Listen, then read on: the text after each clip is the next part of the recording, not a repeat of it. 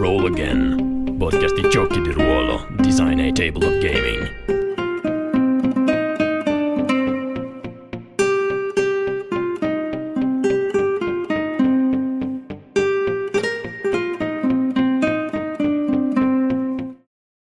Buonasera, bentornate e bentornati a Roll Again, podcast di gioco di ruolo. Puntata 54, oggi parliamo di Prism. Eh, chi ci ascolta ne avrà già sentito che ne abbiamo parlato qualche puntata fa insieme a Claudio Serena quando abbiamo parlato eh, delle novità di Fumble di quest'anno, ma adesso siamo qui con l'autore Claudio Pustorino. Ciao Claudio. Ciao, grazie e... delle verità e mm, ne parleremo un po' più approfonditamente perché parleremo solo di Prism e delle sue sfumature. Intanto, ciao Claudio, come ti dicevo, benvenuto, a, anzi bentornato a Roll Again e chi, chi sei per chi, per chi, non ti conosce?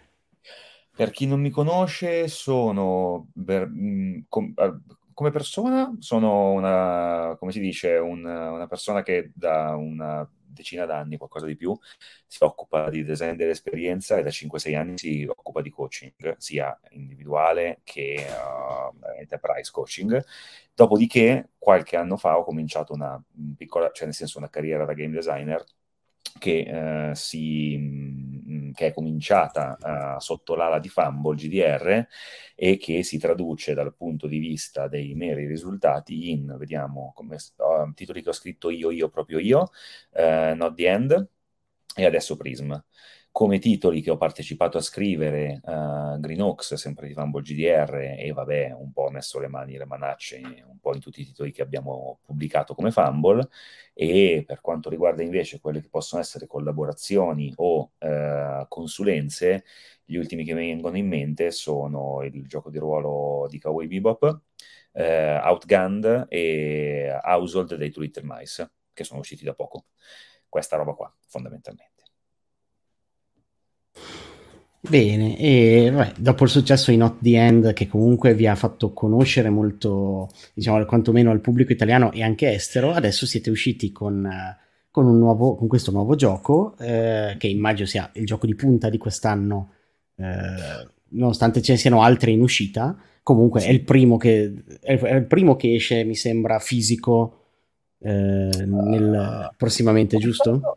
Quest'anno è il primo che esce fisico. In realtà quest'anno quello che è successo è che abbiamo fatto tutte pubblicazioni digitali, perché come sapete, come, come, oddio, non è, non, è, non è, detto che voi lo sappiate per forza, però praticamente Fumble è da pochissimo uh, diventato al 100% un design studio. Cioè Fumble da 12 anni a questa parte è una trasmissione, il primo podcast di Life Play in Italia, che poi è diventata anche appunto trasmissione audiovisiva, è diventato in realtà ormai un network di podcast, perché attaccati a Fumble ci sono Fumble, SideQuest, Epoca, um, um, c'è um, Madness, c'è, c'è, c'è Akende, ce ne sono un pochettino, no? quindi abbiamo 6-7 podcast che parlano di giochi di ruolo un po' a 360 gradi, eh, che sono tutti finiti sotto il cappello di Fumble fondamentalmente. Oltre a questo, cinque anni fa Fumble è diventata una casa editrice e come casa editrice abbiamo pubblicato un po' di nostri giochi scritti da me e Claudio Serena eh, e un po' di giochi invece di altre persone. Abbiamo pubblicato giochi di Elios, abbiamo pubblicato giochi di Roberto De Luca, abbiamo pubblicato un gioco di Giovanni Micolucci, insomma abbiamo fatto, abbiamo, volevamo aprire un editore per fare, pubblicare giochi alle nostre condizioni, abbiamo giocato fondamentalmente, abbiamo fatto un po' quello che ci pareva, ok?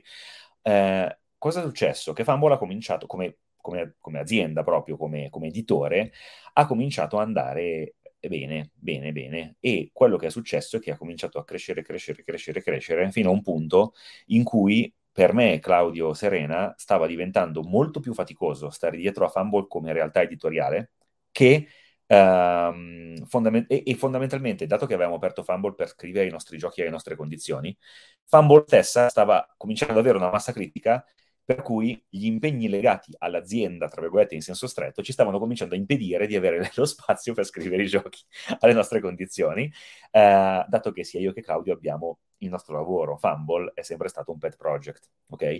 Quindi cosa abbiamo fatto? Abbiamo proprio da pochissimo eh, chiuso Fumble come realtà editoriale, quindi Fumble SRLS è chiusa proprio completamente e l'editore dei nostri giochi è diventato MS Edizioni. E quindi cosa succede? Uh, che noi mh, da, da poco abbiamo ricominciato a pubblicare la versione fisica dei nostri giochi, ma semplicemente perché Fumble durante il, il, quest'anno non, vole, non, non, vole, non aveva nessuna intenzione di produrre giochi fisici perché questo avrebbe portato necessariamente noi a dover chiudere l'azienda l'anno dopo o l'anno dopo ancora. E dovevamo a un certo punto segnare un punto per cui smettevamo di fare l'editore cominciavamo a fare un, eh, a diven- cioè cominci- e, e diventavamo un design studio.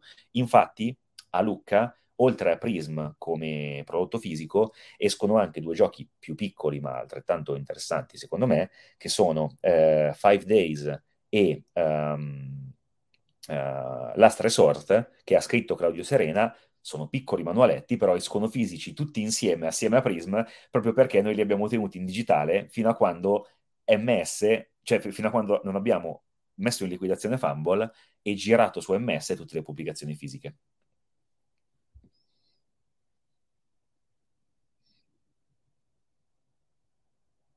Sei muto, sei muto, Sei muto? Purtroppo sei muto, sì, e te lo stiamo dicendo in gruppo. Scusate, così. me lo state dicendo in gruppo. Allora, eh, per i, i, giochi di cui sta parlando Claudio, eh, come dicevo, ne avevamo già parlato con l'altro Claudio, con Claudio 1, eh, nella puntata numero 48, con le novità del Fumble GDR, e quindi eh, se volete poi saperne un po' di più anche sugli altri due giochi, andate poi a riascoltarla. Ma stasera siamo qua per Prism. Quindi, eh, cos'è Prism, Claudio? Allora, Prisma è, la, è stata la mia, seconda, la, la mia, seconda, necessità autoriale, la chiamerei così, perché sono, al, al, solito i giochi che scrivo sono giochi che sento il bisogno di scrivere e non riesco a, te, a, darmi pace fino a quando non li scrivo. Um, Prisma è in particolare un gioco che parla di distopia, è un gioco che ti permette di giocare la distopia, quella mh, non le storie avventurose ambientate in mondi distopici, proprio le storie di distopia, quelle magari un pochettino più uh, difficili, i riferimenti di Prisma possono essere, se vogliamo andarci giù, veramente pesantissimo, 1984, Fahrenheit 451, i grandi classici. Se vogliamo uh, prendere il suo, come posso dire, proprio il suo equilibrio migliore, potrei dire, non lo so, di For Vendetta o The Last of Us, se invece vogliamo fare qualcosa di un, un, attimino più leggero legato all'azione, possiamo prendere quei lati della distopia più legati alla ribellione contro l'autorità, quindi non lo so, The Hunger Games o cose simili. Non si arriva mai all'action nel mondo distopico, è sempre e comunque una storia principalmente distopica e Prism riesce a riesce, cerca di ottenere questo risultato facendoti giocare quelle persone che all'interno della distopia proprio non riescono a starci, a prescindere da quanto vogliano provarci, non riescono a starci. Nel gioco si chiamano anomalie. Avendo tu il punto di vista dell'elemento anomalo all'interno di questo mondo che funziona con le sue regole, tu chiaramente ti giochi pure tutto il disagio adesso collegato, fondamentalmente, e di conseguenza esplori la, il mondo dal tuo punto di vista, che è un punto di vista eh, che non riesce a conciliarsi con quello del mondo in cui stai. Questo è il motivo per cui l'ultimo Mad Max Fury Road ha delle tematiche distopiche, perché comunque si parla, prendete Furiosa, mh, mm, si parla di un personaggio che comunque vuole, andare, vuole cercare un altro contesto perché non riesce a accettare quello in cui è, anche se è un grandissimo inseguimento, ininterrotto, mentre invece il primo Mad Max è un action con dei lati pulp in un mondo distopico, ma non lo chiamerei una storia distopica di per sé, perché comunque un film d'azione fatto e finito.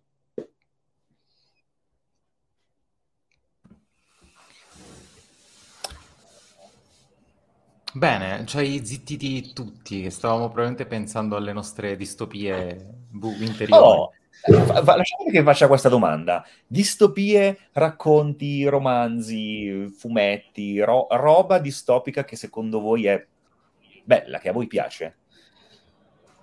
Guarda, io me la gioco facile... Il...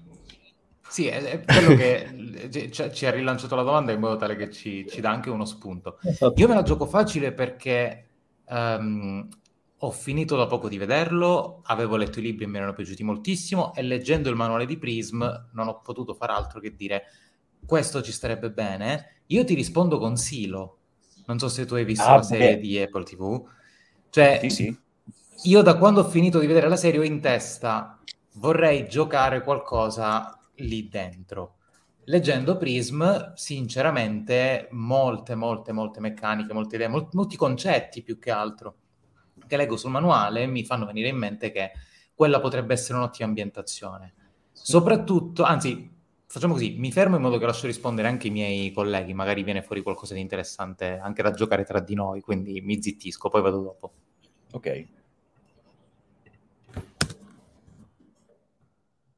Allora, sì, sono, non sono mutato. A me ne venivano in mente due. Eh, in realtà uno mi è venuto proprio in mente mentre guardavo la pubblicità, mentre guardavo in un momento incredibilmente raro la TV e, e mi sono detto pure, ma si potrà dire in diretta? Boh, lo scopriamo. E, ehm, l'ultimo film che sta uscendo adesso di Creator, mi pare, non l'ho visto, però solo il trailer mi fa pensare in realtà a una distopia che si potrebbe giocare poi alla fine, perché mi ricorda tanto I Am Mother, e poi alla fine magari in realtà è solo il classic action, ma eh, mi fa pensare a quello. E un altro di cui non ricordo il nome, eh, però se mi dai un attimo te lo trovo, perché è sempre su Apple TV, eh, mm. ma è mm. un film con Tom Hanks si chiama Finch. Mi hanno detto che... Allora, non l'ho ancora non visto, visto, visto ma è troppo simpatico, nel senso che là è un, eh, un mondo... Um, cerca di, cioè nel senso, a quel punto tutti, tutte le persone... Cosa? Ah, forse è un po' di lag. Boh, sì, sta, stai laggando, quindi Comunque, dicevo, solo, prego, prego. c'è questo protagonista che si crea tutto il suo... Ah, ok. Dove è arrivato? Non lo so dove state sentendo, cosa state sentendo. Comunque, e dicevo solo che c'è questo protagonista che a un certo punto si crea tutto il suo mondo fatto di robotica per, eh, perché è rimasto solo perché col resto del mondo che in un, futuro post-apocalyptico è diventato eh, assolutamente, come dire, eh, sono diventati solo dei razziatori ehm, e quindi non riesce a stare insieme a loro, si crea solo il... Eh, solo dei sta insieme al suo cane e a dei ehm, ha dei robot che crea per proteggere il cane alla fine di tutto. Ecco, Aces Fist eh, con, eh, cioè con, queste, con, queste, reference effettivamente va a sottolineare uno dei tanti, cioè uno dei principali mh, filoni della narrativa distopica che è, uh, la, che, sono, dice, che è, la fantascienza distopica, quindi tutto, tu, tutto, ciò che è legato al cyberpunk, perché noi non l'abbiamo citato, però tutto Gibson, eh, Ghost in the Shell, uh, Masamune Shiro, eccetera, eccetera, tutte quelle cose sono interessanti da esplorare. I Am Mother, neanche farlo apposta, l'aveva nominato Aces, è fra i riferimenti di uno dei, dei quattro pilastri di Prism. Sì, quindi azzeccatissimo secondo me.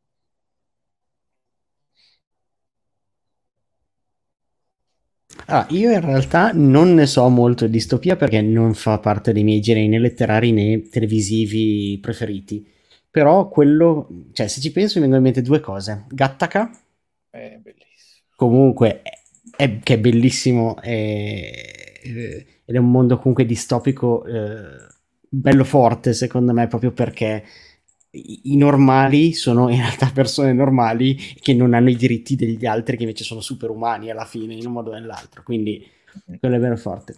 E eh, in realtà una delle mie cose preferite è l'ultima stagione di Fringe che è una distopia pesantissima del vabbè faccio un super spoiler dell'ultima stagione degli osservatori che beh, ormai perché Fringe è vecchiotta, gli osservatori che hanno queste eh, figure molto misteriose che comparivano in punti determinati della storia per fare cose misteriose, che arrivano in massa per colonizzare il nostro mondo, che è il loro mondo del passato, perché loro l'hanno distrutto e quindi stanno tornando indietro per continuare a vivere.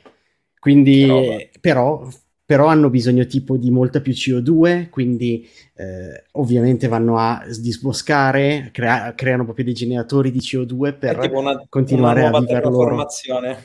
È, sì, una terraformazione al contrario alla fine, cioè, e, ehm, e, soprattutto schiavizzano le persone normali grazie alla loro diciamo, tecnologia e, eh, e capacità superiori arrivando al futuro, potendosi spostare nel tempo e nello spazio, quindi queste sono le mie due, le mie due reference al momento. Allora, con Gattaca hai toccato delle corde molto personali perché in realtà alla fine del manuale di, di Prisma c'è scritto che io sto gioco l'ho scritto perché quando vedevo Gattaca in particolare sentivo delle cose dentro di me eh, che uh, sentivo di, cioè, che volevo rendere riproducibili in un gioco che potesse essere giocato non, non solo da me.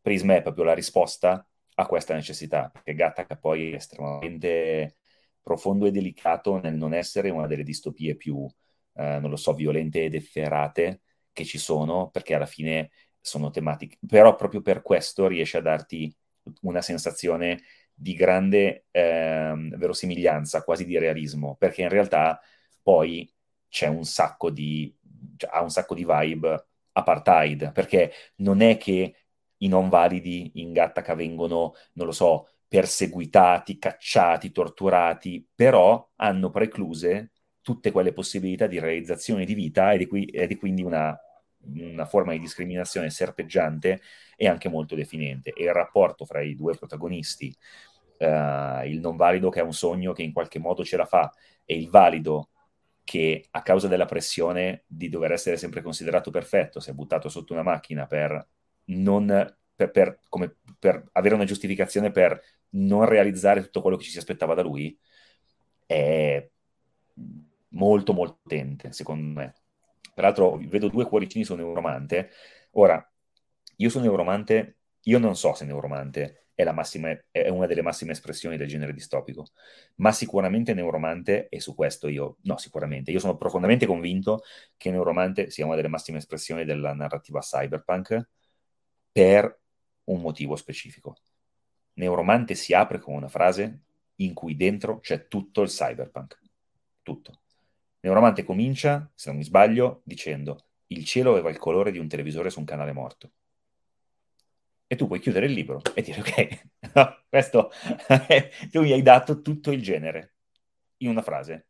E io non, tutte le volte che la leggo, cioè se, se ci penso vi giuro che non, mi, mi, commuovo a volte, perché è una capacità di sintesi gen- di un genere che non, non ho praticamente trovato mai da nessun'altra parte. Una roba da brividi, secondo me.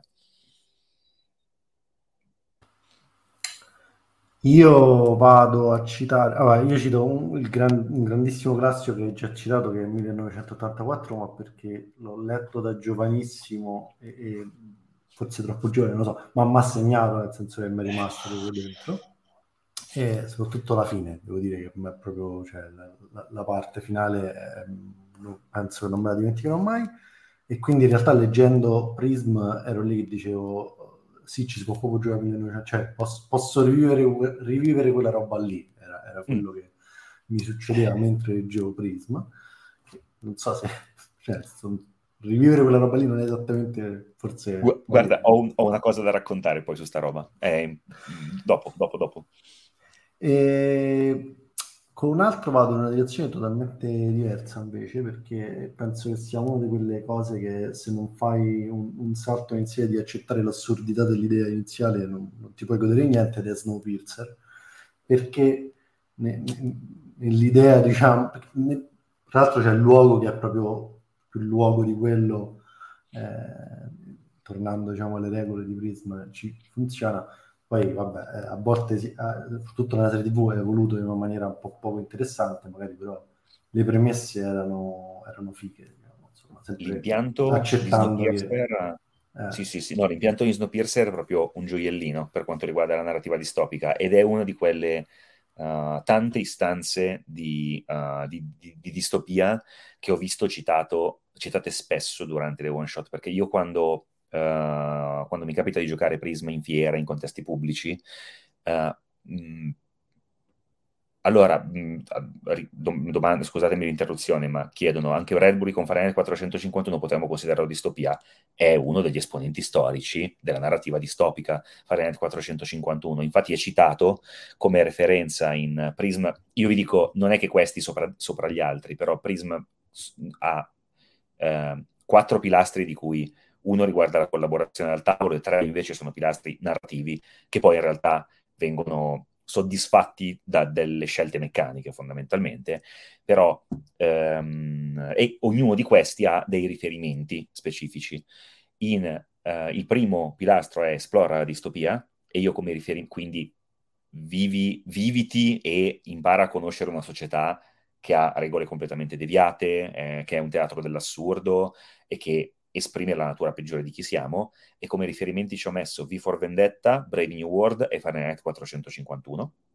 Eh, il secondo pilastro è affronta la paura, quindi sperimenta cosa significa entrare a confronto con la tua paura, interrogati su come le situazioni che affronti ti spingono ad affrontare quello che non vorresti mai vivere, perché le, i personaggi della narrativa distopica sono costantemente a contatto con la sensazione della paura, cioè mh, non posso fare a meno di essere chi sono, ma ho paura delle conseguenze di quello che potrebbe succedermi e la paura è, è il, è uno dei pilastri perché la, matura, la, la, paura è il motore che fa cambiare e crescere i personaggi in Prism.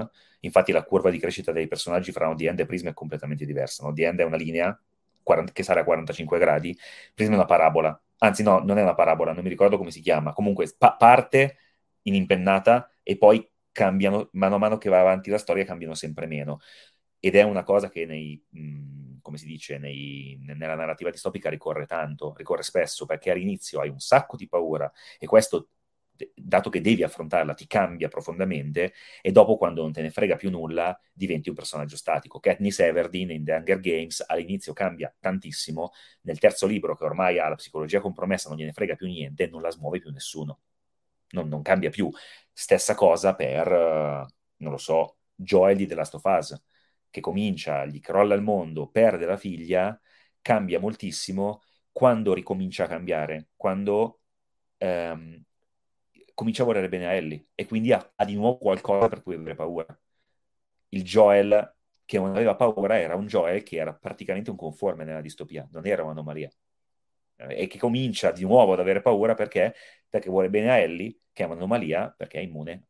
e quindi è un'anomalia per forza, fondamentalmente.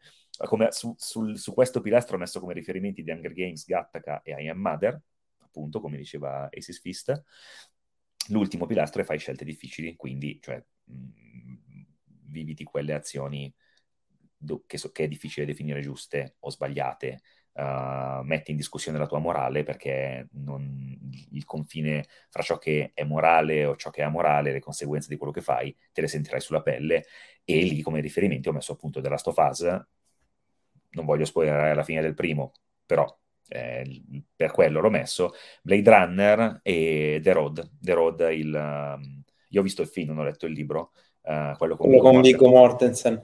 Eh, esatto. Tanta roba.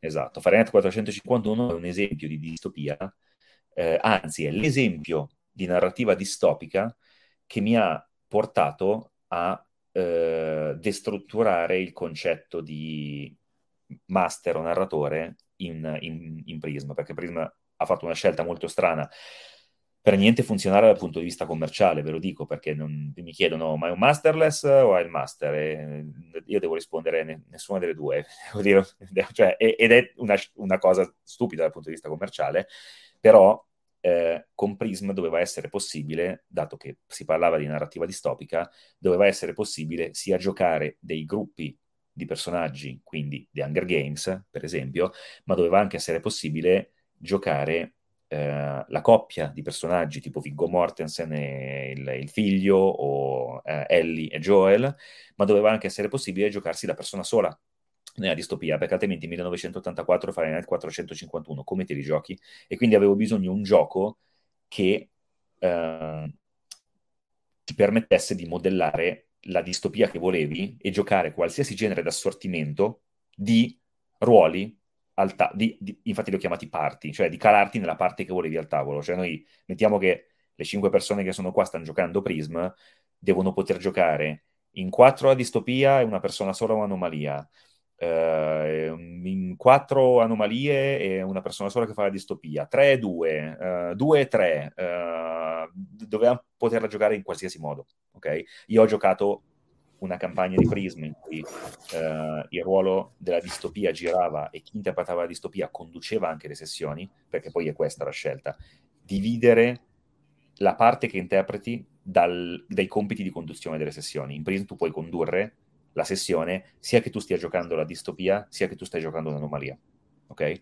E quindi appunto ho giocato campagne in cui si era mischiati e cosa ne so, io conducevo, ho giocato campagne in cui conduceva chi faceva la distopia ed era praticamente un, un gioco con, un, con, il master, perché una persona faceva la distopia, conduceva pure, gli altri giocavano i personaggi, avevano finito, però ho giocato anche una, una campagna che era praticamente impostata come un masterful, in cui ognuno, eravamo in cinque, ci siamo creati le nostre cinque anomalie, però ogni, in, ogni, in, ogni, scena eh, pers- una persona sola interpretava un'anomalia che era sempre sola, tutte le persone attorno gli giocavano la distopia e quella persona che giocava l'anomalia era la persona che conduceva le scene.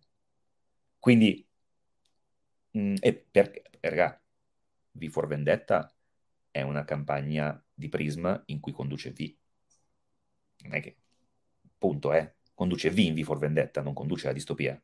E quindi, per poter realizzare questo genere di risultato, ho disambiguato l'autorità narrativa dai compiti al tavolo, cosa che è naturale quando la dici, però in realtà non è stata mai fatta prima e infatti quando la si spiega poi si capisce abbastanza, però all'inizio non la capisce nessuno, è una cosa un po' strana. Eh, tornando a quello che diceva Giorgio, 1984, io ho sempre detto, con Prism puoi giocare 1984, nel senso che ti permette meccanicamente di farlo, però non lo consiglierei a nessuno. Punto. Non lo consiglierei a nessuno, mi sem- cioè perché è troppo pesante. Anche Perfect Unrevised di Harvey Alder ti permette di giocare la distopia, però lei stessa dice un, questo è un gioco ingiocabile, ma non perché è scritto male, ma perché te lo fa giocare talmente tanto bene la distopia che è insopportabile, quindi non vi consiglio, l'ho scritto ma non vi consiglio di giocarlo, ok? Prism cerca di rendere accessibile il tema della distopia, renderlo un pochettino potabile. Tu dici, cavolo, ci posso giocare nel 1984, ma come hai detto tu, ne ho voglia, punto di domanda. Io ho sempre detto, regà, non ve lo consiglio, e mi sono trovato a... Era questo weekend, quindi giorni, tre giorni fa, al, grada- al mia, Dragon Roll a San Colombano e abbiamo, ho giocato, ovviamente ho portato due tavoli di Prism. Io faccio, cioè, quando, di solito i tavoli di Prism durano due ore e mezza, tre ore e io non preparo mai niente, nel senso che non mi preparo neanche le idee di distopia. Cioè, in un'oretta si fa, ci, ci facciamo la distopia assieme, fa, creiamo le parti e poi nelle due ore successive giochiamo sempre, perché ho visto che funziona cento volte meglio, perché eh, le anomalie te le senti sulla pelle soltanto se hai una buona conoscenza di come è fatta la distopia in cui sono, e, la, e quindi vale la pena farle. Cioè non è, non è che lo, fa, lo faccio così perché funziona meglio dal punto di vista dimostrativo, perché ti fa vedere veramente come gira il gioco, ok? E um, è venuto fuori praticamente 1984. Ci siamo giocati quattro scene, l'ultima scena e mezzo è stato praticamente il Ministero dell'Amore. Stessa identica roba. E quindi ho finito con giocarmela. È stata più funzionale di quanto mi sarei aspettato e ha funzionato. C'è da dire che ha funzionato perché non ho detto, regà, c'è uno scenario e poi gliel'ho fatta giocare. Ha funzionato perché abbiamo costruito insieme i presupposti affinché andasse così e quindi alla fine ci ha funzionato. Quindi effettivamente sì, ce lo puoi giocare nel 1984, nonostante io fino a due giorni fa abbia sempre sconsigliato di farlo, fondamentalmente. È stato, cioè, è stata una, una, delle sessioni più pesanti eh, che ho giocato in Prism come tematiche, uh, tanto che è partita, praticamente hanno, eh, hanno abbiamo co-creato questo mondo, questa specie di colonia penale che estraeva questo minerale ok? Eh, che era necessaria alla sopravvivenza del resto dell'umanità. Eh, e c'era un governo militare che stava cominciando a scricchiolare, stava cominciando a mandare in questa colonia penale non soltanto chi se lo meritava, tra virgolette, ma anche banalmente chi cominciava a manifestare dissenso e cominciava a chiedersi, vabbè, ma è 50 anni finita la guerra, per, perché ancora così, ok? E ehm,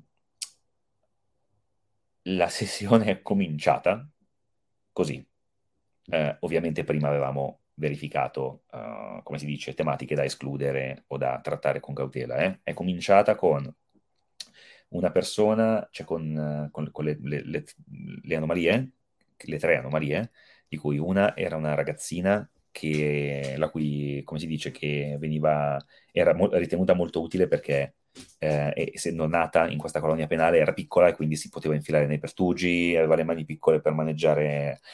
Ehm, la madre fondamentalmente invece era alla fine della sua vita, si prostituiva per andare avanti, cose del genere. Dopodiché c'era eh, un, uh, un politico che era stato mandato lì perché stava cominciando a fare casino, e uh, un membro delle forze dell'ordine, cioè una persona che era una, un membro dell'esercito, che era stato mandato lì a fare sei mesi di uh, riqualificazione perché era, era, stato insubordinato.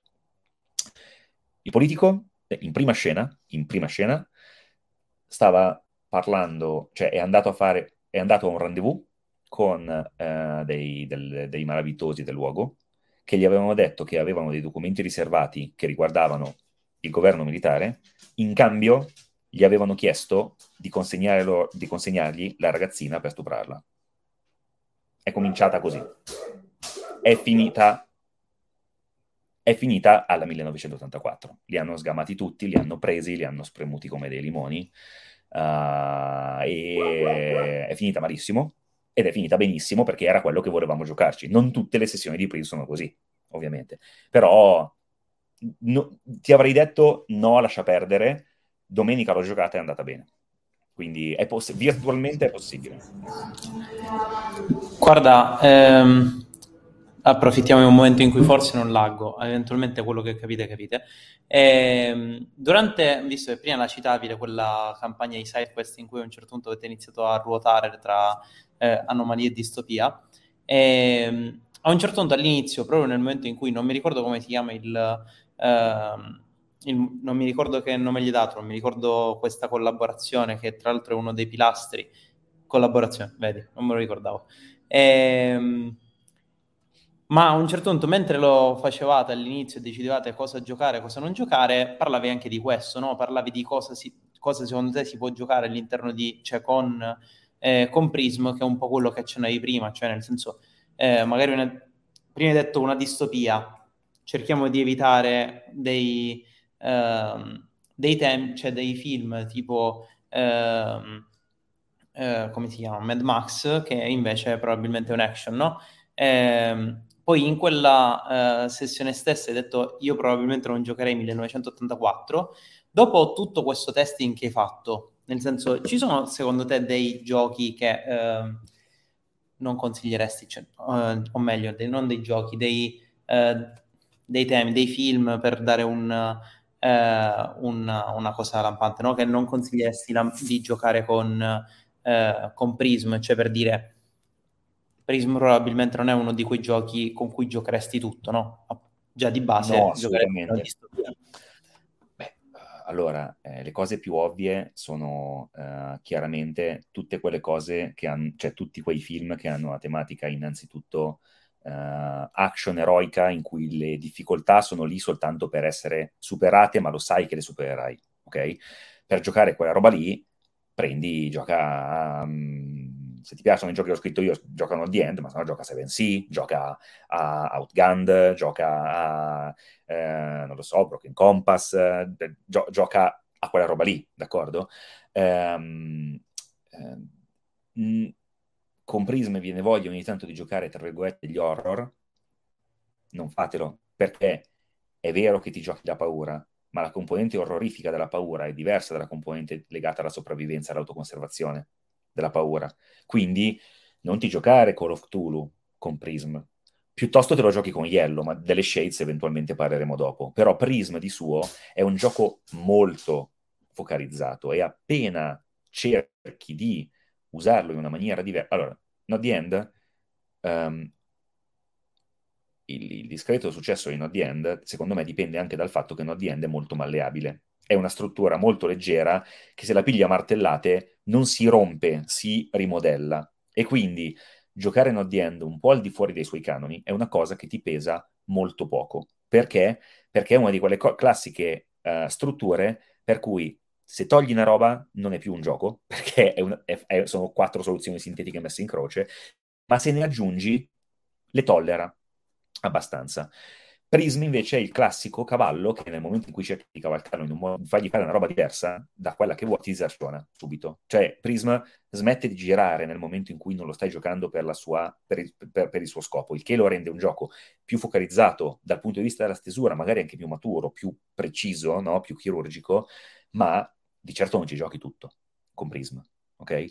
Eh, dal punto di vista delle tematiche, cioè una volta che ti allinei sulle tematiche all'inizio, non c'è una tematica che io escluderei, tanto che ci ho veramente giocato la qualunque. Adesso può sembrare una cosa stupida. Io ho giocato due tavoli di Prism a Dragon Roll.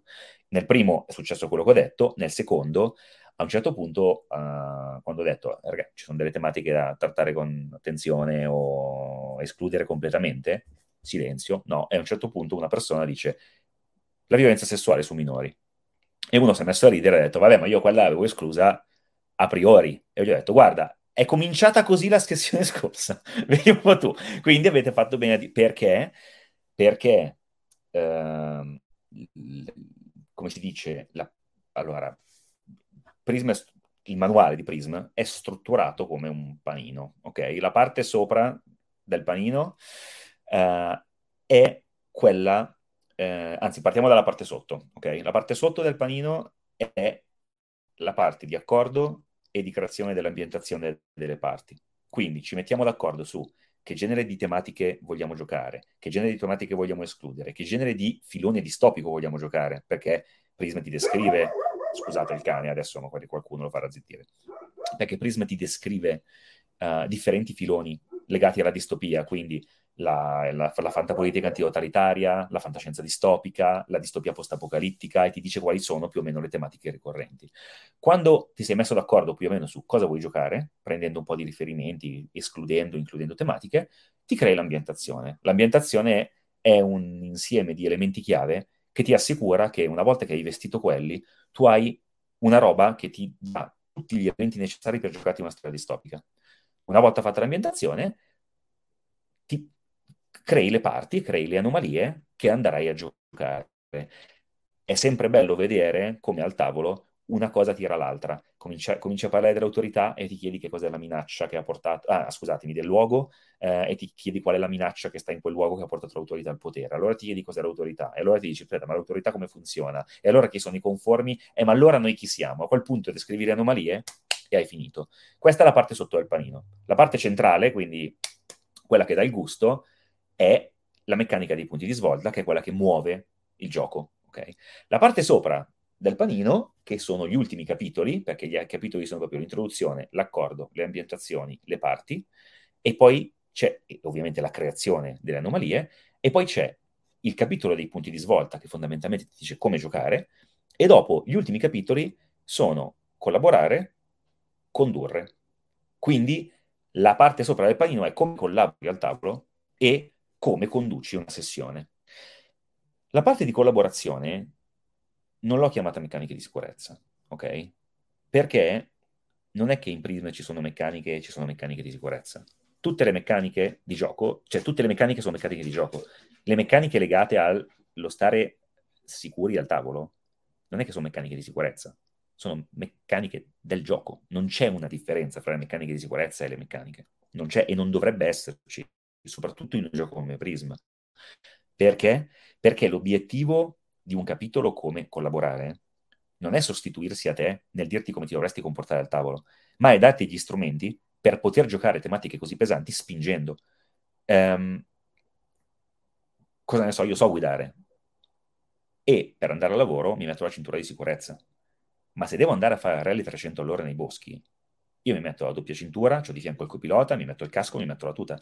Perché ciò che ti rende sicura un'esperienza è quella cosa, non che ti mette il freno a mano, ma che ti permette di spingere. Ok?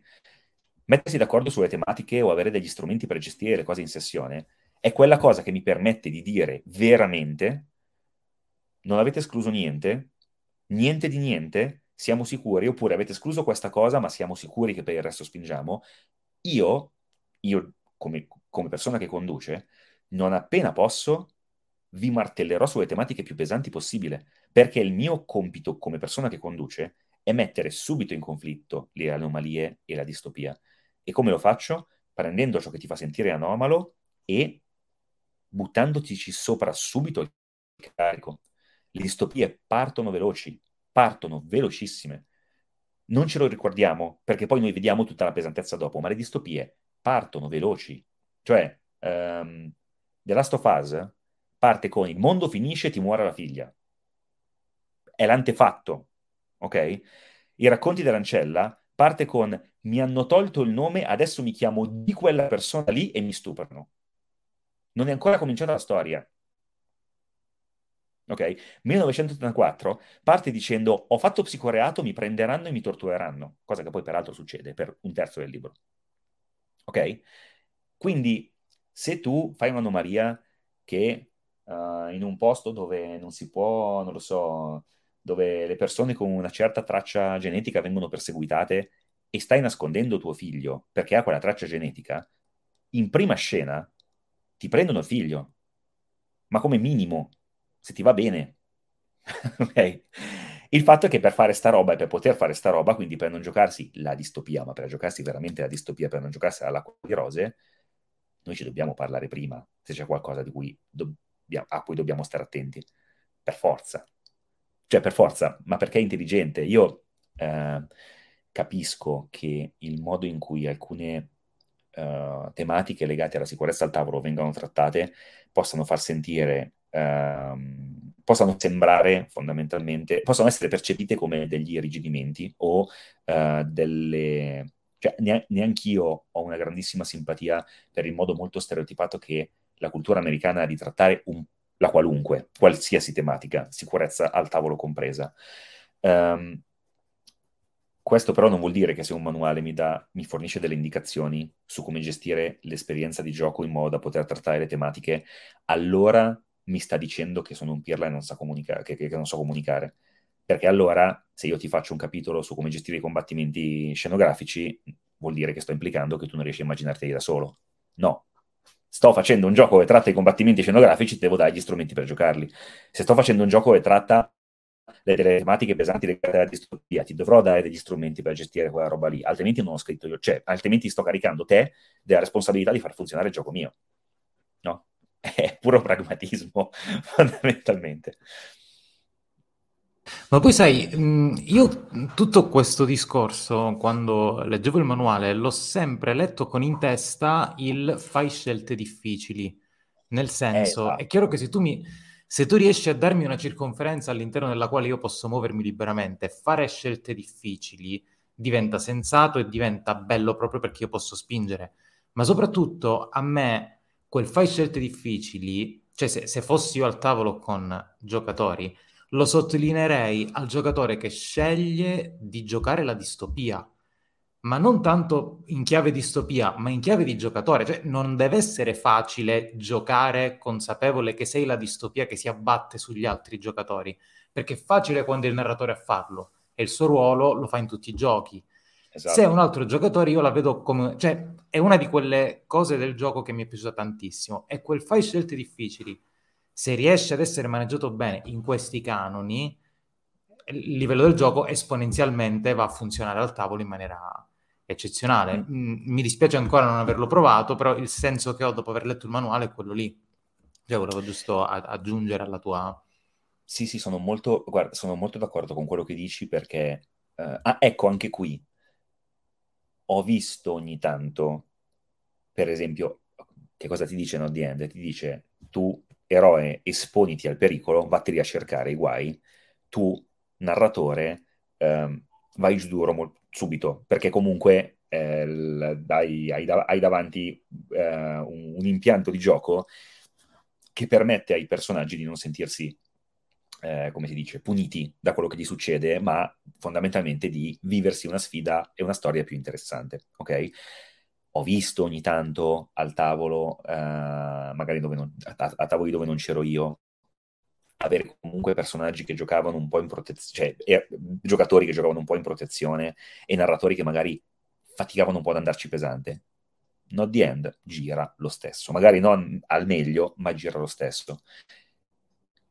Se in Prism ti, come si dice, non, la distopia non fa la distopia e le anomalie non fanno le anomalie, non è che il gioco non gira, è che si trovano sub- subito spinte a farlo. Subito. Perché essendo un fiction after e muovendosi in un modo molto più capillare dal punto di vista della narrativa, perché mh, le parole che descrivono le situazioni non ti danno accesso a una valuta di gioco come in No The End, non ti danno accesso ai token, a dei dadi, a dei bonus, ma poi il risultato è un risultato molto astratto che ti racconti come vuoi. Tu giochi direttamente con le parole, dal sacchetto estrai le parole e poi giochi quelle parole lì. Quindi l'anomalia che ha detto che ha gli attacchi di panico oppure che è arrabbiata e vuole ammazzare la gente a, a randellate, se poi tira fuori che vuole ammazzare la gente a randellate, deve raccontare, se vuole raggiungere il suo obiettivo, che vuole ammazzare la gente a randellate. Nel momento in cui la distopia si trova a eh, compilare delle avversità, come si dice, a creare delle avversità o raccontare le conseguenze di avversità che già ci sono, e ha detto ah raga, noi abbiamo le persone che, cioè nel senso abbiamo delle forze di sicurezza che menano a sangue la gente, e eh, poi devi raccontare che mena a sangue la gente. E, cosa, e, e, quindi cosa succede? Che magari trovi a dire, eh vabbè, ma io l'avrei fatta meno. C'è, c'è un livello di bleed costante e controllato in Prism. Perché? Perché, media- perché la valuta di gioco non c'è. E quindi stai costantemente attaccato alla, alla narrativa che hai creato. E il fatto che la narrativa che hai creato l'hai creata prima e spesso le persone, nel senso, io vedo, cioè, al tavolo, le, come, come, come, la esprimo sta roba? Avete presente che durante, cioè nel senso, in the end, la gente si va a cercare i guai in sessione, perché è divertente cercarsi i guai in sessione. In Prism, la gente in sessione è molto più, non, non, è che, nel senso, non è che uh, um, gio- gioca conservativa, però è molto più conscia della paura che si vive e delle conseguenze uh, di quello che fa. Quindi non è sconsiderata come in Not the End. Ok? Sa che, Sa che ogni azione corrisponde a una reazione, cioè nel senso ha maggior esatto, ragione qui, no? Esatto. Ora, dove si crea i guai in maniera un pochettino inconsapevole? Durante il world building perché abbiamo in mente un sacco di riferimenti narrativi, ma poi non abbiamo sempre la percezione che ci rigiocheremo. E quindi tutte le volte, allora facciamo che noi siamo... Eh, beh, c'è questa roba che... Eh, succederà questa cosa nel mondo, non ti aspetti che poi succeda.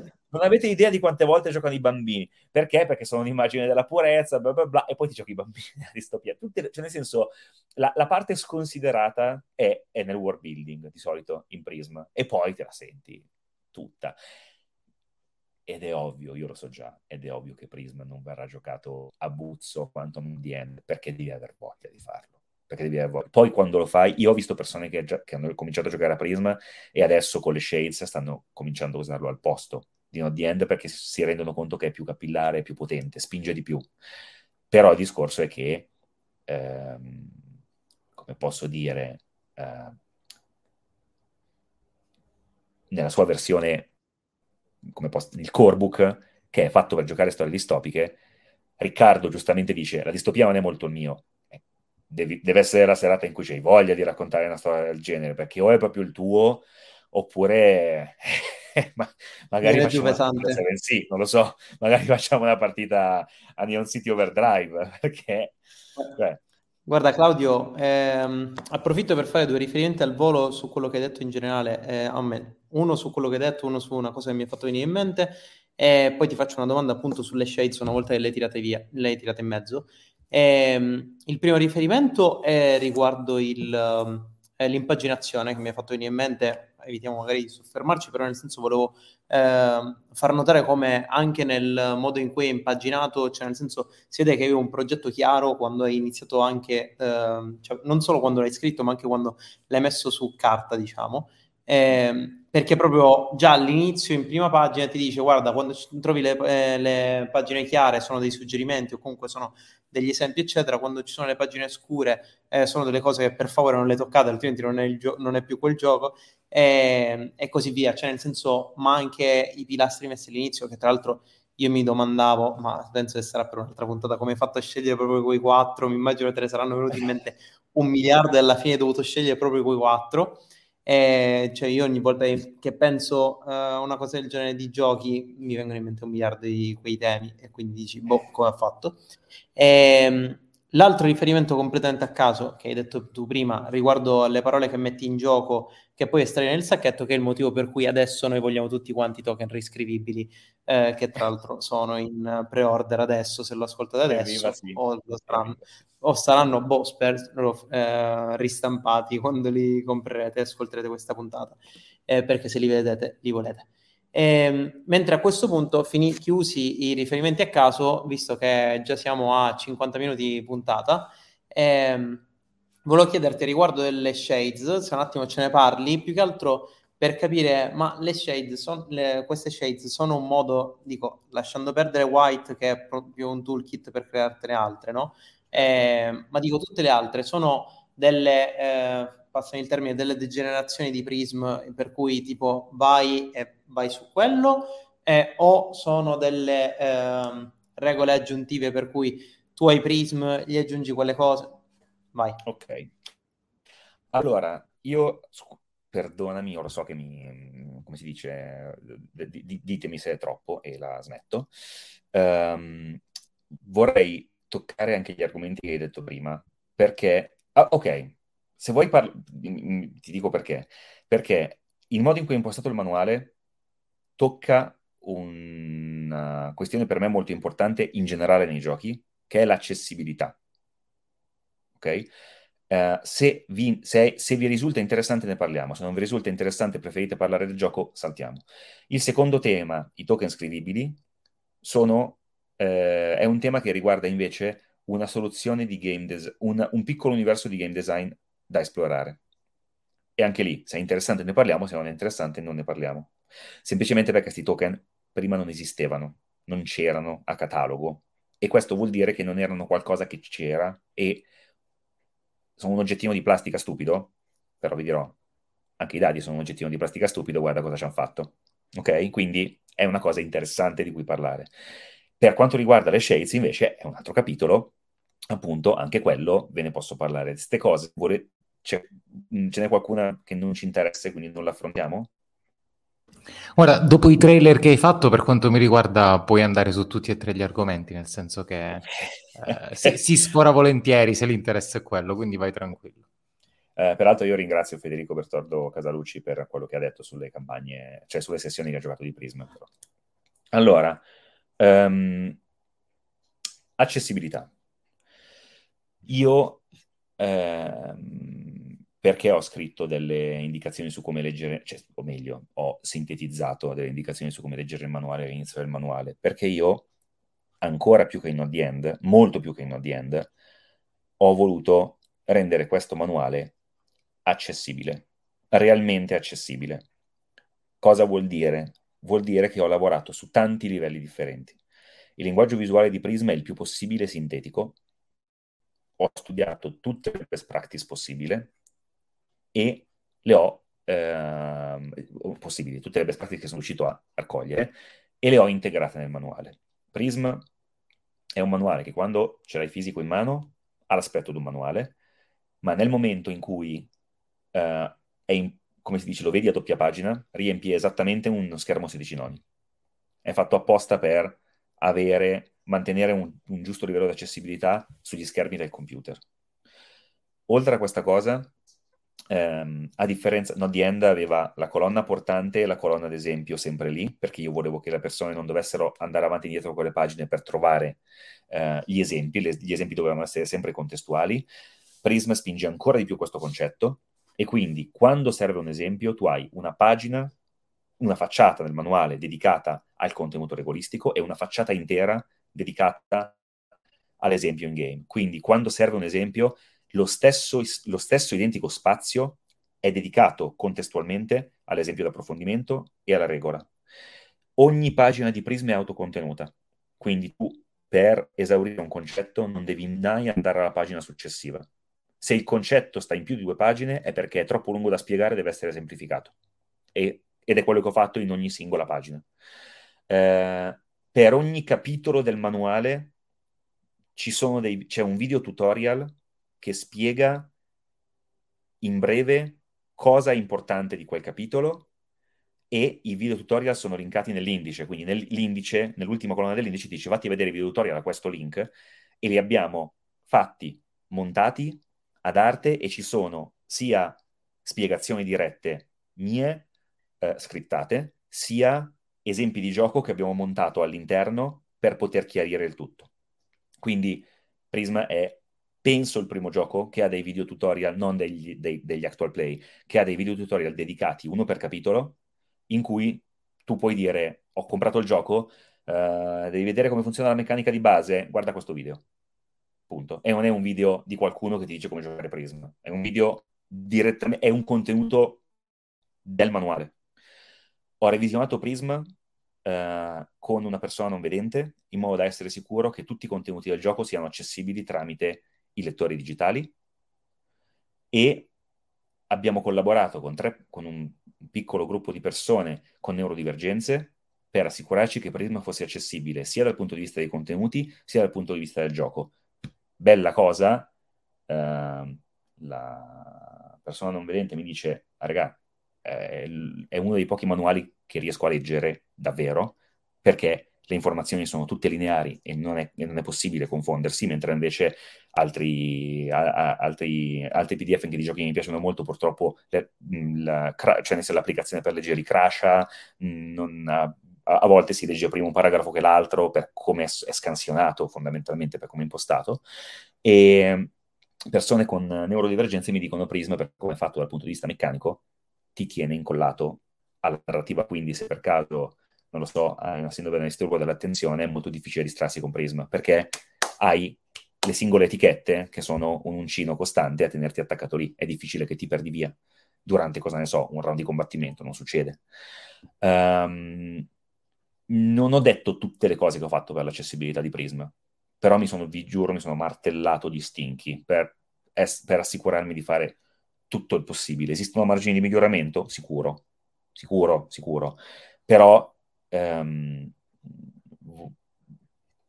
era un prodotto che voleva dimostrare che un gioco accessibile non è necessariamente un... anche per le, per le, persone che stanno ai margini, per i gruppi più piccoli, ok? Uh, non è necessariamente un gioco che poi ha un aspetto super indie e poco catchy. Ho voluto fare una roba che come manuale avesse il suo, mh, mm, come posso dire, la sua eh, dignità dal punto di vista estetico, ehm, posti limiti di budget, eh, però appunto ci, messo, ci, abbiamo, ci, abbiamo, messo tanta, tanta, tanta attenzione per renderlo accessibile. Eh, ci sono dentro tante best practice che io non ho mai esplicitato, però è stato facilmente il 60% del lavoro dal punto di vista della realizzazione della stesura dei contenuti. Non avete idea di quante volte li ho cambiati, di, com- di quante volte li ho diversificati, di come, di, di come li ho rimodellati modellati per fare in modo che sta roba qua, gesto manuale, fosse effettivamente accessibile anche per le persone a cui di solito non pensiamo. Ecco, mettiamola così.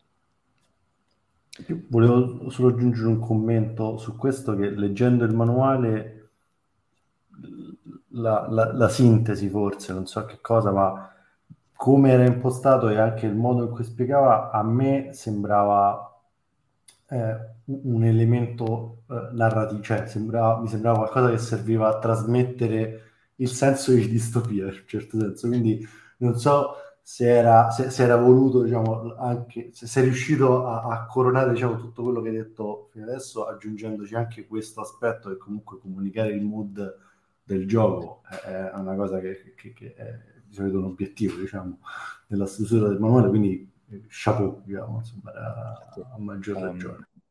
Grazie, grazie. Su questo devo dirvi che faccio un plauso grosso a, a Rico e Simone dei Twitter Mais, perché le consulenze che sto facendo a loro dal punto di vista del, del game design, ovviamente hanno anche un ritorno che mi confronto con loro che uh, avendo una formazione affine alla sceneggiatura, uh, sono sul, sulla narrativa, sulla metanarrativa, sono veramente forti, ma davvero sono, cioè, hanno una competenza pazzesca.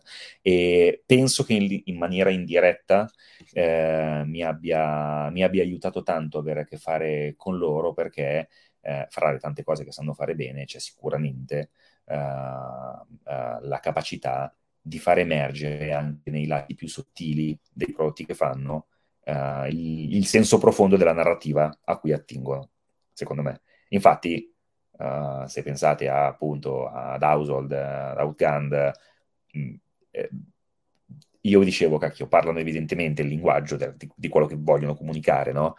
Uh, e poi mi sono reso conto che a volte lo fanno in maniera non soltanto estremamente evidente, ma anche a volte a livelli, so- a-, a livelli sottili di-, di cui io non mi rendevo conto. Quindi penso che quella cosa mi abbia dato un'ulteriore spintarella, ecco.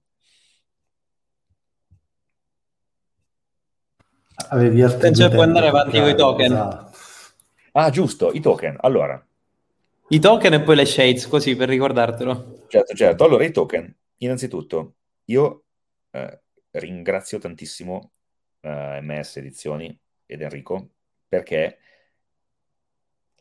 l'ho cacciato in un incubo. Perché i token, e ve lo dico subito, i token sono una cosa, cioè il sogno di un editore, il sogno bagnato di un editore è Green Oaks. Cioè un gioco che si vende da solo, non costa niente a stamparlo e ha dei margini alti, è uno spillatino che puoi vendere a poco, ma, ci, ma come, come, margini ci guadagni di più di vendere una copia di Non The End, no? Chiaro? Ora, eh, Prisma è l'esatto opposto, perché il manuale deve essere fatto in un determinato modo, poi eh, eh, la costa deve essere divisa esattamente a, a, metà in diagonale, poi i token che ci, devo, che ci, sono, ma devono essere scrivibili, ma quando i token non si devono smucinare, ma quando però poi si devono cancellare. E normalmente quello che succede quando tu devi produrre un, un oggetto è che tu non lo devi prototipare, perché i, i produttori di componentistica per GDR hanno a catalogo tutto hanno, i dadi, i dadi così, i dadi cosà, li possono personalizzare, hanno i maple, hanno le miniature, hanno di qua, hanno di là. Sti token non c'erano da nessuna parte. Da nessuna parte. C'erano gli infinite token che facevano esattamente quel lavoro lì perfettamente, ma sono piccoli, sono fatti per giocare a Magic, a quelle cose lì, quindi ci devi mettere 1, x meno più. Non, non ci stava scritto un tratto. Non c'erano da nessuna una parte, quindi li si è dovuti prototipare da zero, li si è dovuti far fare, si è dovuto fare una roba che non c'era, ma fare una roba che non c'era, al di là del costo, è uno sbattimento senza confini. Quindi grazie a MS che invece che dirmi vai a stendere, fai una roba, cioè fai una roba diversa, non, eh, mi ha detto va bene, rifacciamo. Okay. Ora, questi token sono dal punto di vista strettamente del game design, eh, non del game design di Prism, del game design di, di, di, di, giochi di ruolo, in realtà il più grande successo di questo gioco. Perché? Perché metto, immettono nel mercato, quantomeno quello italiano, che adesso è piccolino, poi vedremo quanto va bene sto gioco, immettono nel mercato un oggetto, un pezzettino di plastica che prima non esisteva. Ed è un pezzettino di plastica su, puoi, su cui puoi scrivere, su cui puoi disegnare. E adesso io l'ho usato come metodo principe per muovere tutto il gioco. Ma in realtà, da che esiste sto coso qui, tu lo puoi usare incrociandolo con la qualunque. Il token in Prism è una roba che usi al posto della scheda e al posto della valuta di gioco, quindi usi solo il token scrivibile. Ma da che tu puoi scrivere un token? Questo token qua, tu puoi scriverci sopra, tu puoi disegnarci, puoi scriverci simboli, puoi scriverci numeri, puoi farlo parlare con delle schede, puoi farlo parlare con dei dadi, puoi farlo parlare con delle plance, puoi, puoi scambiarlo, puoi lanciarlo, puoi, puoi farlo passare fra un, fra un giocatore e l'altro al tavolo. Quindi ci puoi fare un botto di roba che prima non esisteva, perché questi cosini qua emancipano la parola dal foglio. E quindi la rendono maneggiabile non è che la parola emancipata dal foglio sia meglio della parola sul foglio, è che da che esiste anche questa possibilità io posso scrivere sul foglio e pure fuori dal foglio. Ora, è chiaro che se Prism vende, che ne so, 6.000 copie in Italia, non, non, ha un impatto sul game design, perché poi questi token qua ci saranno, ma non, non vanno a catalogo dei produttori di giochi, ok? Ma se per caso riesce ad avere una localizzazione estera fatta bene e questi tokenini qua finiscono al catalogo di, un, di, di chi fa i Maple, potrebbe essere un impatto molto più profondo di quello che io ho avuto con delle scelte di game design come quelle di Not The End. E di questo sono personalmente contento, perché se poi qualcuno decide che, ok, ci sono, allora li uso, è bello. La realtà è che continueremo a usare i dadi, figuriamoci. Um, e va benissimo così. Però prima non si poteva, senza inventarseli da zero, adesso ci sono. Shades? Sì, passiamo Beh, alle shades, sì. direi. Si può passare alle shades. Allora, cioè, io ho una valanga di domande, però siamo già oltre l'ora. Quindi... sì. Se, serve un episodio 2, quindi per oggi ci accontentiamo. eh, eh, sì. Ripeto, quando diventa noiosa sta roba, cioè nel senso ditemi taglia. No, no. Allora, no, no, magari sulle shades, ma... io farei così, sulle shades ci, ci fai un'infarinatura proprio, più che altro il come sei passato, la cosa interessante è come sei passato da Prism base che è distopia a dire ok, questo sistema posso farci anche altro, però devo cambiare radicalmente la, tutto, praticamente. Certo, allora, allora, vediamo. Allora, innanzitutto, eh, rispondo alla domanda iniziale, le shades non sono regole aggiuntive, le shades sono una rimodellazione del panino che avevo detto prima, eh, per adattare Prism eh, anzi, per adattare le basi del motore di Prism, toglierlo dal genere distopico e inserirlo in altri generi.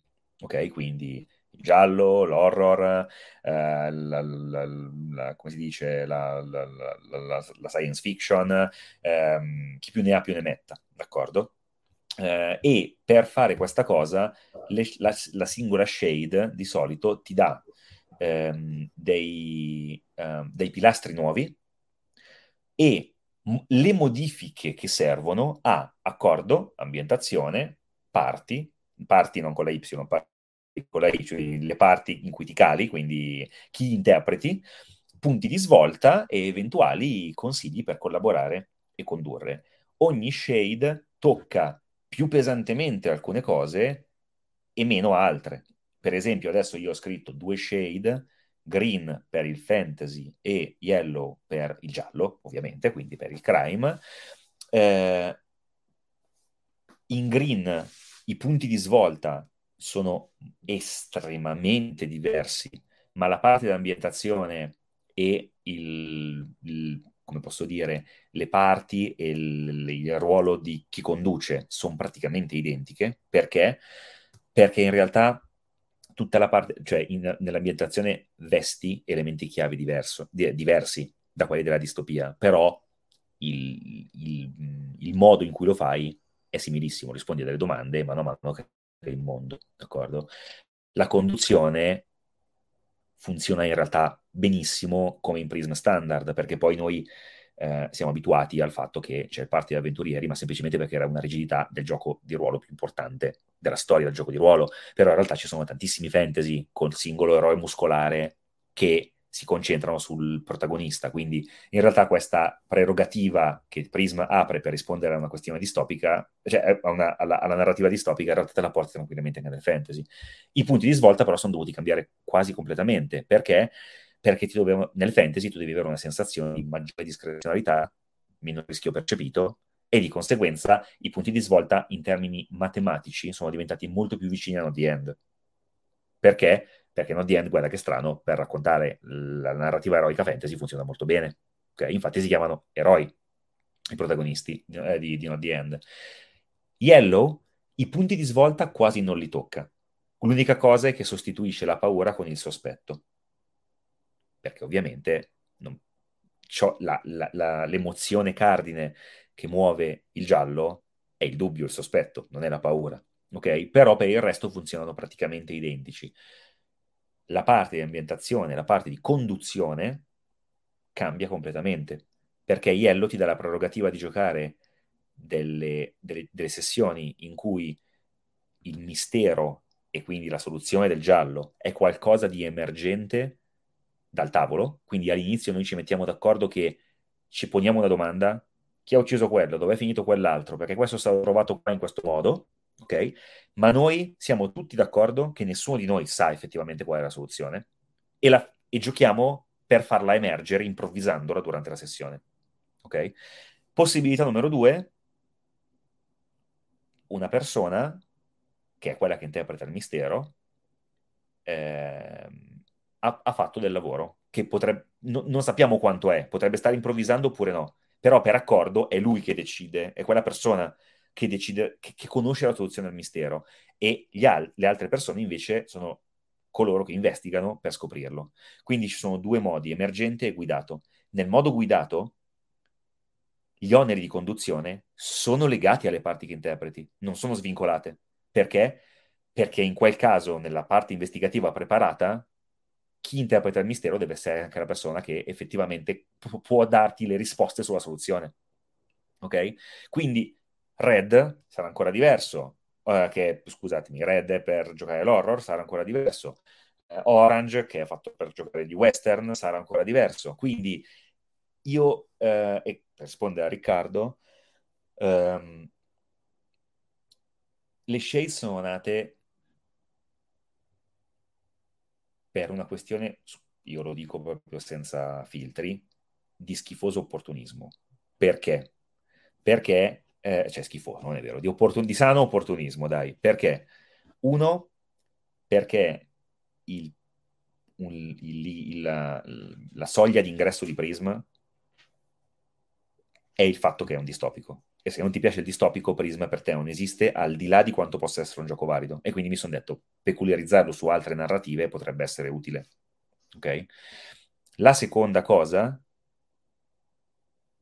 anche questa opportunista, ho fatto il prisma, le sfumature del prisma sono colori diversi e questo vuol dire anche collezionismo, cioè nel senso, cacchio, come li voglio tutti questi colori, cioè mi sembravano una cosa sexy, a me le shade sembravano una cosa sexy.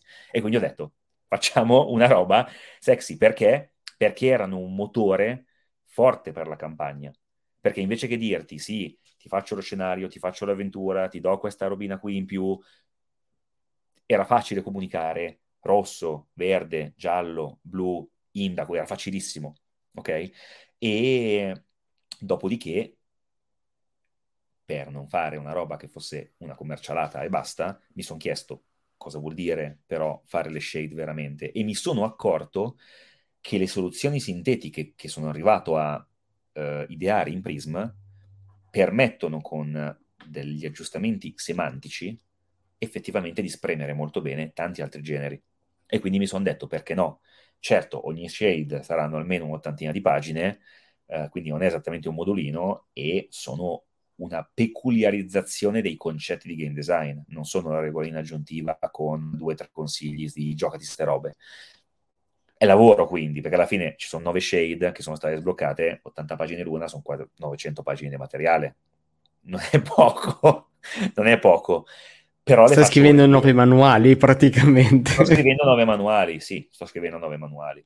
Non sono nove manuali da 240 pagine come Prism, sono nove manuali di cui c'è. In, in, allora, in realtà, la seconda edizione di Prism, a cui adesso non stiamo pensando, eh, sia chiaro, stiamo ancora da, dobbiamo commercializzare la prima, però sarebbe, la realtà è che ci sarebbe la parte di motore e concetti di game design prima, che è Prism, e poi ci sono tutte le shade e Grey è la distopia.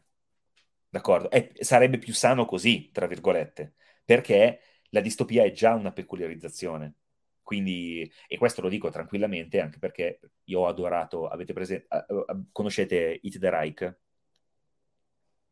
È una, è una campagna... Forse qui l'abbiamo pleggiato tutti. Eh, ok, ok, fantastico. A me è piaciuto tantissimo che Awit abbia detto, oh, abbiamo sbloccato anche sto cavolo di sistema, adesso dovrò fare reverse engineering per pigliare quello che ho scritto in un gioco che pensavo di scrivere punto e basta e fare reverse engineering per togliere sto cavolo di coso che pensavo di scrivere solo qua togliendolo dai vampiri. In qualche modo ce la farò. Proprio scritto così nel Kickstarter. A me è piaciuto molto perché l'ho trovato molto trasparente, no? Perché lui probabilmente non pensava a quelle due regolette che a me... Perché il The Right cos'è? È un one page RPG di Awit con gli steroidi. No, punto e basta. La meccanica è tira dei dadi, poteva dirti fai pari e dispari, è uguale perché tira dei dadi da 1 a 3 male, da 4 a 6 bene, con tutti i successi racconti qualcosa. ti poteva dire lancia una moneta quante volte vuoi, è la stessa roba, il The Reich non ce l'ha il regolamento. Uh, ma è bello per quello, perché? Perché non ce l'ha come i 50 one page RPG di Howitt con cui ci siamo divertiti tantissimo. E quindi noi ci fidiamo quando non ci dà neanche un quick start, no? E ci fidiamo quando ci dice, vabbè, adesso volete questo sistema perché devo inventarmi uno stretch goal, me lo sono inventato, mo ve lo do, sono cavoli miei. Io su Prism ho, penso di aver sintetizzato un motore che ha le sue peculiarità e da alcuni punti di vista è potente, eh, anche per altre narrative, ma non me ne sono accorto mentre scrivevo Prism, me ne sono accorto quando ho finito di scriverlo. E quindi poi le shade sono venute da sé.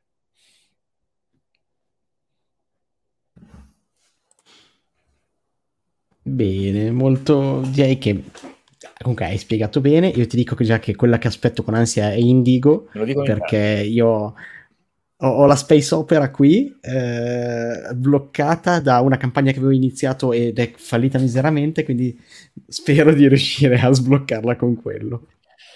Guardate, ah, Indigo è una di quelle, eh, anch'io ho la space opera nel cuore, eh, Indigo è una di quelle che più ho voglia di, di, di scrivere. Uh, fra Green e Yellow mi sono goduto più Yellow, secondo me è venuta più ispirata perché ha delle idee un pochettino più... Uh, è meno nota, ecco, mettiamola così.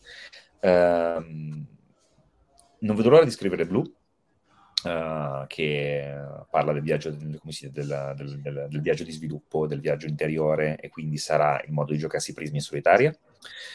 Eh, e un'altra su cui sono particolarmente preso bene è Black, perché ti fa giocare il noir, e a me il noir piace proprio tantissimo, tantissimo. E potreste dirmi, ma c'è già Yellow, il noir non puoi giocare con Yellow? Sono due generi diversi, sono due generi diversi perché l'investigativo ha determinati canoni che sono espressi poi in Yellow, non sto a fare una testa così, nel noir tu non giochi detective, giochi quelle persone pinzate a metà fra la legge e il crimine. Giochi le vittime del, del crimine. Se, giochi, se, non giochi la vittima del crimine, giochi l'infiltrato che non sta né dalla parte della legge né dalla, né dalla, né dalla parte dei malavitosi e subisce le pressioni di entrambe. Il noir ti fa giocare gli outsider in un contesto investigativo. No, gli outcast, non gli outsider e questo è bellissimo, bellissimo. Uh, ma così a, a, di getto ce n'è una che dico, mm, penso in realtà che tu l'abbia già scritto, ho detto, ce n'è una che ti piace più delle altre tra le, uh, tra le shades, così, allora, senza, senza che le altre se ne prendano a male, non ti ascoltano. Indigo, indigo anch'io perché la, perché la space opera mi muove. La, la space opera è una grande vittima nel contesto dei giochi di ruolo, secondo me, perché, eh, perché la fantascienza è un genere che si sovrappone moltissimo alla space opera, ma non c'entra niente, perché la fantascienza racconta le storie delle persone per parlare di tematiche sociali. La space opera invece ti pianta sui sentimenti della gente la space opera è molto più vicina alla distopia, anche se ha, cioè, ok, eh, la, fan- ok, la fantascienza d'azione sta alla space opera come il cinema d'azione in contesti distopici sta alla distopia.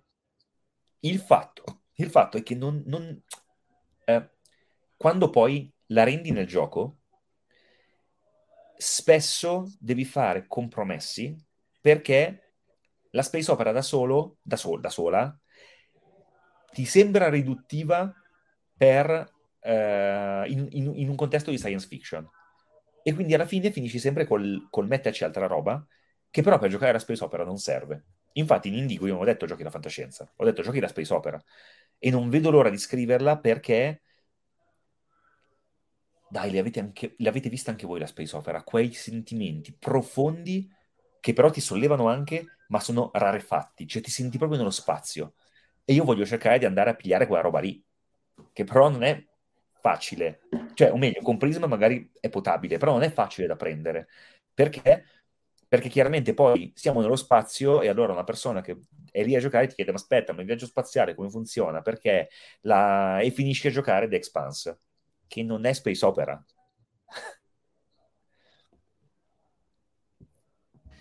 Vabbè, quindi abbiamo capito che la, ti appassiona particolarmente, quindi quando uscirà Indigo eh, ti aspettiamo per, per, farci un'oretta di chiacchierata anche sulla Space Ci inviti a giocare piuttosto, scusami. Soprattutto, beh, che eh, sì. fare. Giusto, giusto, giusto. E, Io confesso beh, che aspetto che siamo... Orange, io lo confesso perché secondo me quella è un'altra cosa che cioè il western por- portarlo col gioco di ruolo se non c'è il sistema giusto finisce ad essere solo assaltiamo il treno più più eh, eh, per western eh, sì. Sì, sì, sì, sì, sì, eh, sono completamente d'accordo. Infatti, infatti, i riferimenti narrativi che ho messo su Orange sono ben specifici, sono ben specifici. E effettivamente, quella sarà una sfida, quella sarà una sfida, ma sarà anche una giustificazione per rivedere tutti i riferimenti narrativi che già ho e vedermi anche quelli che ancora mi mancano. Va bene, quindi direi che siamo in chiusura. Rick, non volevo rubarti la parola, quindi la lascio a te, ma immagino che arrivato a questo punto vi lasciamo con l'acquolina in bocca di tutte queste shades e possiamo avviarci a chiudere, no? Io ce l'ho, non so chi ci ha visto, io ce l'ho. Io pure. sì, ah, anche io. in preordine eh? sul sito di MS Edizioni Prisma sì, finalmente. Uh, giusto. No, ma lo abbiamo già fatto. Ah, non lo sapevo, non lo sapevo. Finalmente in preordine. E mm, appunto qui sotto avete, avete il link per preordinarlo e mm, lo troverete poi in descrizione della puntata.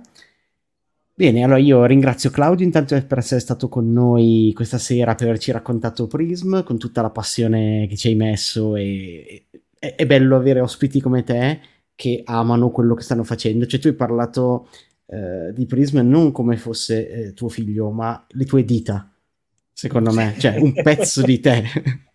ok, quindi è una cosa comunque bella, cioè ci, ci, c'è molto del tuo e, e quindi ti ringrazio di, di, esserti aperto anche con noi con, con questo. E um, salutiamo i nostri, osp- i nostri spettatori e saluto anche voi altri e direi alla prossima puntata. Ciao a tutti. Ciao. Ciao. Ciao. Ciao.